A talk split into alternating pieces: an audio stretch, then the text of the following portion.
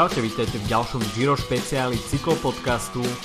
Na programe dnes bola etapa číslo 5, druhá etapa na sicilskej pôde, konkrétne 153 km z Agrigenta do Santa Ninfa.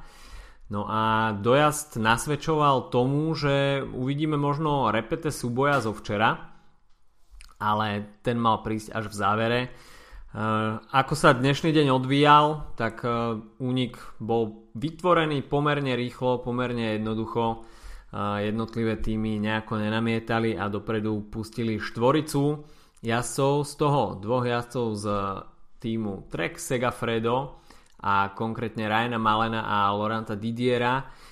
Ďalej mal zastúpenie tým Villier Triestina a Euger Džupa, veľmi známy albánsky jazdec, ktorý má veľmi rád úniky a veľmi často do nich nastupuje.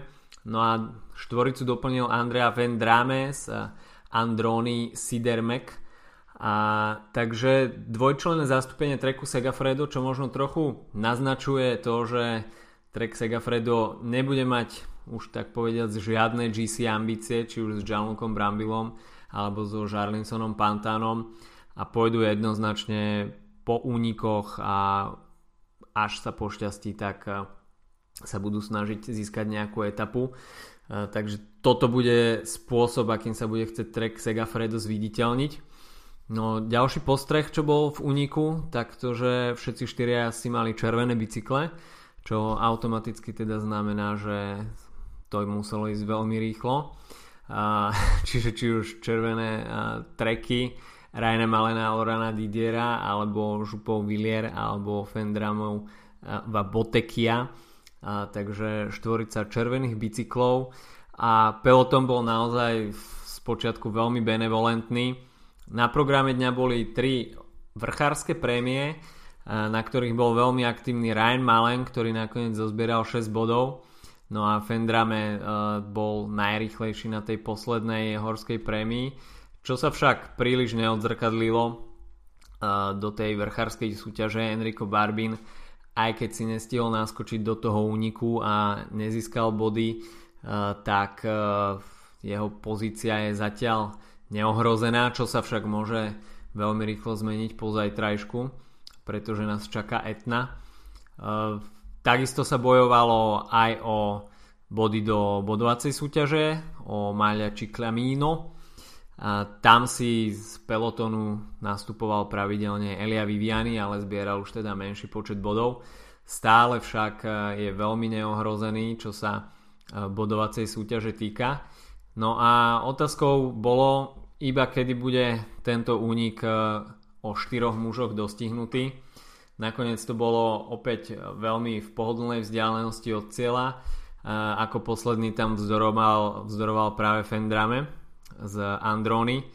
No, videli sme však aj viacero problémov jazdcov, ktorých by sme očakávali v top 10 v Ríme a konkrétne Domenico Pocovivo, ktorý doplatil na hromadnú ko- kolíziu a potom dá sa povedať, že trojica, štvorica jazdcov z Bahrajnu Merida mu museli pomáhať dostať sa opäť na čelo balíka, ale túto úlohu zvládli veľmi bravúrne a dá sa povedať, že mm, ešte pred začiatkom toho záverečného stúpania e, sa tam asi Bahrajnu Merida už pohybovali na čele a diktovali dokonca to tempo.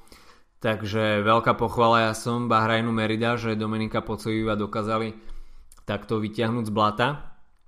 No trošku menej šťastia tam mal Jan Hirda Max Schachman, ktorí museli riešiť problémy a takisto ich stál, stál ďalší priebeh toho záveru veľmi veľa síl. No a keď sme pri smole Astany, tak e, veľkú smolu mal takisto Miguel Angel López, ktorý si to tam trošku namieril do travy a chcel si z toho spraviť menší cyklokros, ale nie. Nezvládol tam jednoducho situáciu a e, pri miernej zákrute jednoducho nezabočil a nameril si to rovno do vysokej trávy. Našťastie teda padol do mekého, uh, aspoň tak, že sa neoplieskalo asfalt. Uh, ale stalo ho to jednak v cieli veľa času, pretože sa to stalo 5 km pred cieľom, kde sa už išlo naozaj veľmi vysoké tempo a jednoducho už tam nebol čas na nejakú improvizáciu, respektíve stiahnutie e, nejakého tímového kolegu, takže všetko sa to udialo asi v tom najmenej vhodnejšom okamihu a Miguel Angel López si to tam potom celé musel stiahnuť sám. E, nakoniec sa však do toho záveru už e, absolútne zmestil a stratil pomerne významný čas, čo ho nakoniec môže celkom mrzeť a strata 43 sekúnd tak je opäť iba ďalšie nabratie sekúnd v jeho neprospech v tom GC poradí. Opäť sme mali možnosť však vidieť veľmi dobré postavenie Micheltonu Scott a, a o tempo v posledných kilometroch sa staral najmä Jack Hake, ktorý vlastne potiahol celý, celý pelotón do toho záverečného stúpania, ktoré bolo trošku odlišné od toho včerajšieho. Jednak nebolo také prudké a takisto tesne pred cieľom bola taká rovinatejšia pasáž, kde sa asi mohli trošku vydýchnuť a pripraviť sa na ten záverečný šprint. Takisto tam veľmi dobre pozične jazdil Tim Valens, ktorý sa pohyboval na čelných pozíciách a po včerajšej smole, keď sa do záveru nedostal Zdenek Štýbar, tak práve dnes sa pohyboval takisto na tretej pozícii, čo bola veľmi výhodná pozícia v tých záverečných stovkách metrov. Nakoniec však opäť tam bola prevaha GC jazdcov, čo Zdenkovi Štýbarovi v závere príliš nepomohlo. A opäť sme videli repete súboju zo včera, kde bol zapojený Enrico Batalin, tento raz však zvedol súboj s Joanim Viscontim z Bahrajnu Merida, avšak a Enrico Batalin si tento raz všetko postražil a nakoniec sa radoval v cieli z víťaznej etapy. Bola to vlastne jeho víťazná etapa na Gire po 4 rokoch, ktoré bolo jeho posledným víťazstvom, takže 4 roky čakal Enrico Batalin na ďalší triumf vo World Tour a opäť prišiel na Gire pred 4 rokmi to bolo v etape číslo 14 so stúpaním na Oropu, taktiež jedno z tých známejších e, stúpaní v itinerári Giro d'Italia. Takže po 4 rokoch čakania Enrico Batalin, e, ktorý potom po etape e, v rozhovore zdôraznil, že konečne má dobré nohy a túto sezónu sa mu naozaj darí. Takže asi bola iba otázka času, kedy Enrico Batalin predvede taký záver, ako sme videli včera, hoci na treťom mieste a dneska to už bolo teda s tou výťaznou príchuťou.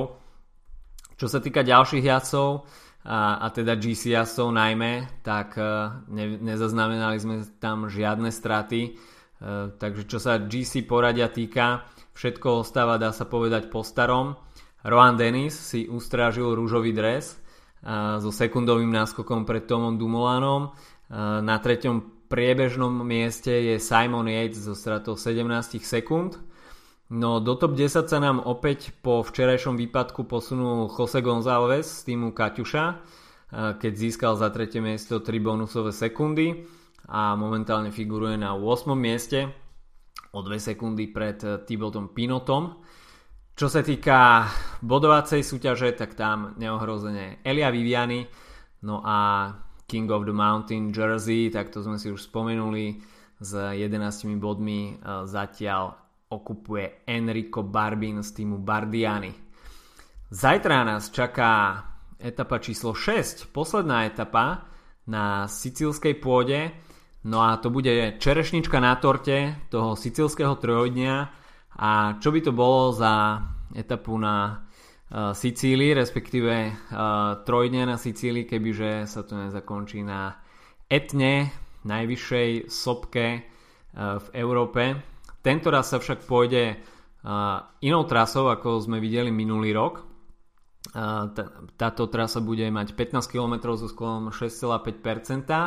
Bude to skôr také konštantné stúpanie, stredná časť bude asi s najmenším sklonom, tam si asi jazdci budú mať priestor na menší oddych, avšak potom už môžeme očakávať naozaj full gas a s maximálnym sklonom teda 15%, ten úsek však nie je príliš veľ, veľký a v takej druhej tretine sa to zvihne na 14%. Ináč skôr konštantné stúpanie, ktoré bude vyhovovať takým dízlovým jasom, takže asi sa neočakáva nejaká veľká strata Toma Dumulana.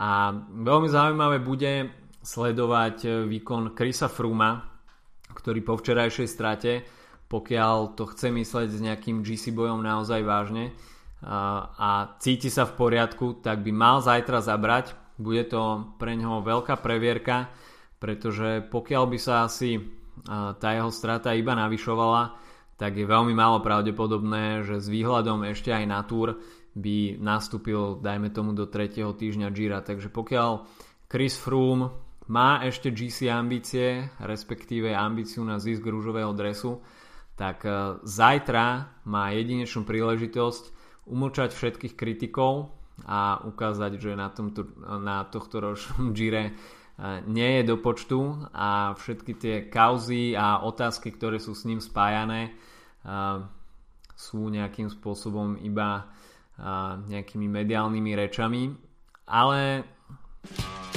ťah je teraz na ňom. Takže on musí dokazovať jednak svoju nevinu a momentálne aj svoju formu, ako na tom sú jeho nohy.